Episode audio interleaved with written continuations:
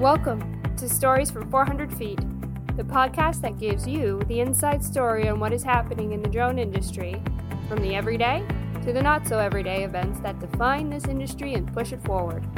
If a drone flies, we'll be there.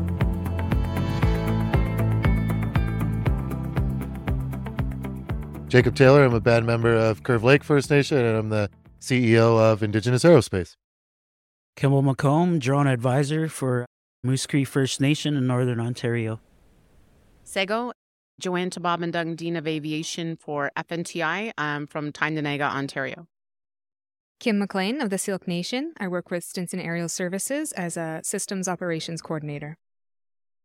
Kala'o, Darian Edwards, the Squamish First Nation in Pavilion. I'm with the Canadian Advanced Air Mobility as the Indigenous Air Mobility Specialist. I feel really privileged and honored to be able to speak with everyone here today. You had a panel recently. Can you talk a little bit about some of the messaging you'd like to provide to the RPAS community about Indigenous aerial in- innovation, really? Yeah, of course. Thank you.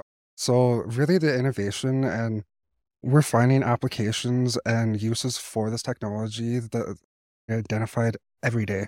I mean, like from not only within aerospace, but natural resources, cultural competency, looking at how Indigenous people can preserve their culture through the use of new technology.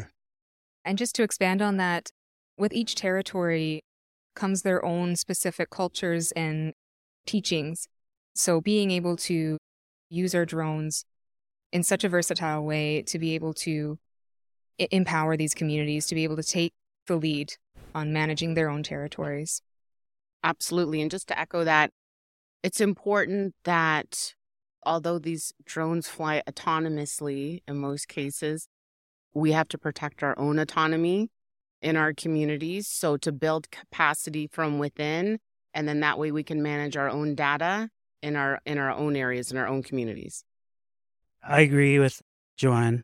We need to get a good foot in the door with the drone business, empower our people, train our people, and utilize this great technology for all aspects of drone technology for our communities with training, employment and training opportunities, training of youth, just historical data collection as well, and uh, safety aspects of it as well for communities such as spring breakup ice flooding situations and give us a head start on things.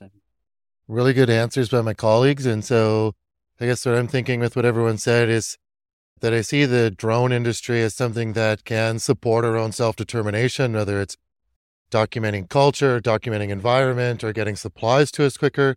But it can also support us with self determination and autonomy, as Jo-Anne said. And with that is there have been formal negotiations historically on a nation to nation basis between indigenous groups and settler groups in North America.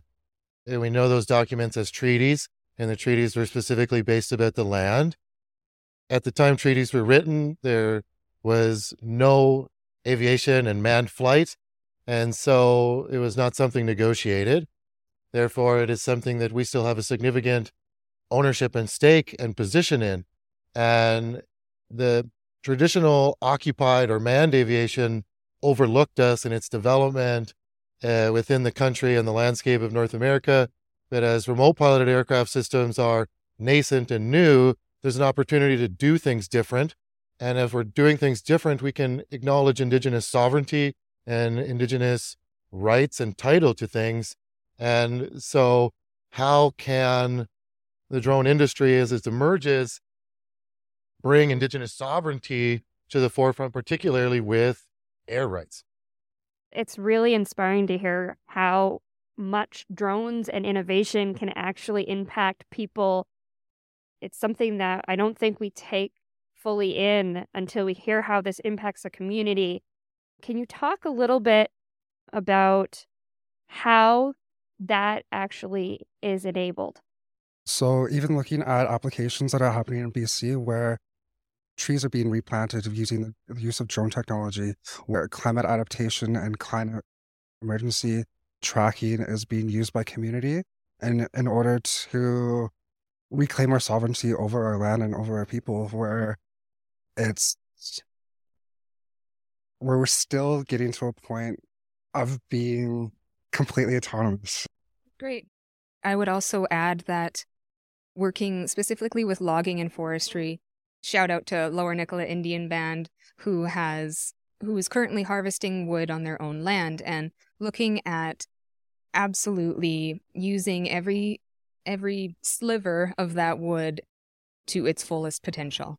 So being able to take a drone out there, not wasting those man hours, making that safer for those communities, and also showing a real benefit as to what resources we can identify and work with. These are really good answers. And as you can tell, we're all from different First Nations across Canada. So we all require or are looking at different applications. You know, there's forestry, there's flooding, there's ice breakup, there's land management, there's sovereignty issues, especially in our area, in the Mohawk area or the um, land of the Haudenosaunee.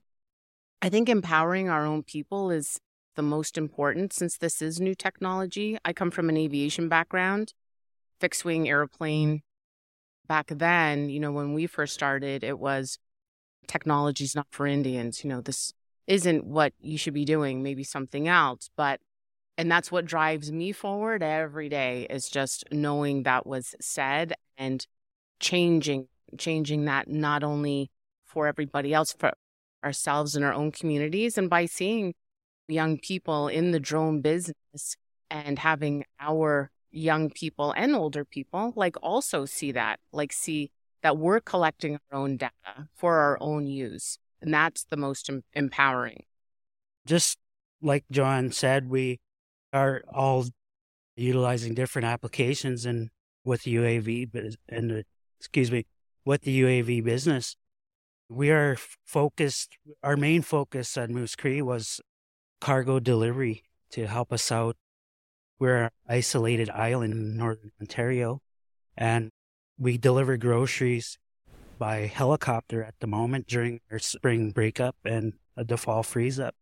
We wanted to add another service to our community, and also the helicopters cannot fly at night in our area. So we wanted to have something in the evening hours that we could offer as well their service for our community. And we recently just trained five local pilots, all Aboriginal, four male, one female. To see the morale of them go high was a good thing for for us up in Moose Cree, and uh, just to help some young people and there are some older people as well in the course. Just a shot at something, a new career, moving forward in life, and we've seen them all going and they all received a drone, their personal drone at the end of the course. And it was done through Volatus with the Indigenous Aerospace, the training program we provided, and it was a 10 day program. And it was geared for Aboriginal. It went very well, and we're hoping to do a bit more training and advance our services and get the services going and implement them and have our First Nations run run the show. Thanks. Yeah. I mean, I echo your guys' sentiments, and I guess that we're touching to at the capacity building is really inspiration and community pride. Seeing the flying robots doing their work, whatever the application is, motivates young people towards science, technology, engineering, and math studies and careers. And that's something that historically we've been kept out of and not provided equity within that educational development pathway. So the drones provide us with a new tool that encourages community development, particularly with human capital, which is really important for us, and particularly with young people, as we have the youngest and fastest growing population under 24 in Canada. So it's extremely valuable to us to provide young people with something they have been traditionally not provided access to that has so many use cases that are fundamental to community self determination. Absolutely. And hopefully, this is a respectful question. Because of the way that land's been parceled out to Indigenous populations, there's always this scenario where the money and the funding isn't there. And so people are forced to move out of their native lands where they've called home to find other jobs or other opportunities. How can drones help rebuild community?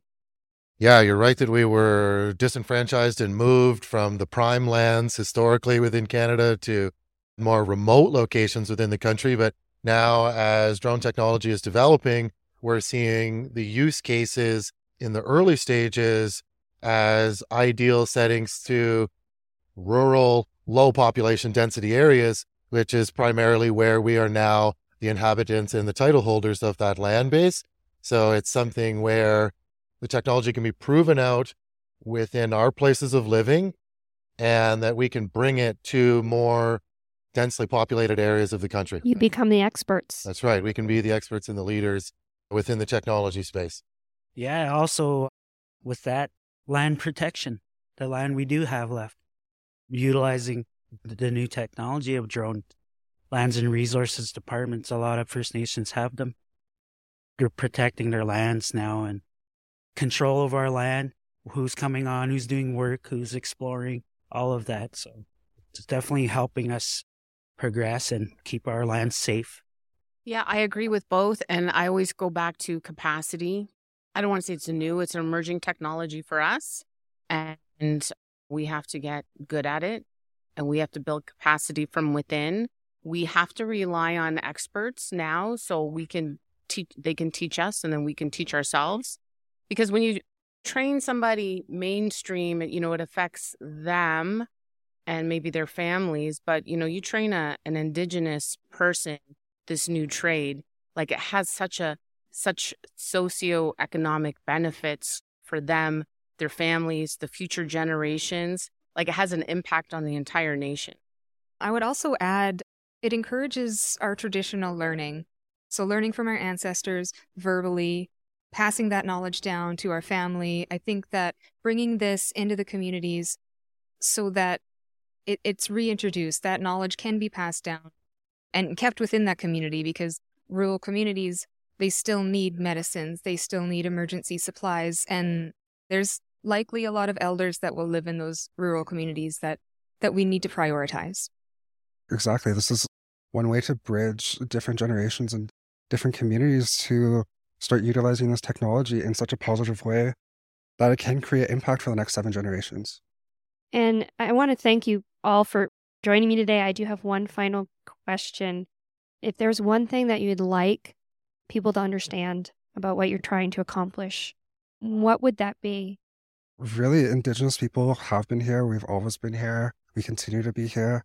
And our indigenous population, especially our youth, are one of the biggest population growing populations that are going to be dominating the industry and the workforce in the next 10 years. So we're coming up. I would also say working with drones, it's very green. We're working towards net zero. And for me, that's thinking about our seventh generation. That's thinking in the future. That's thinking far in the future, which is where I come from.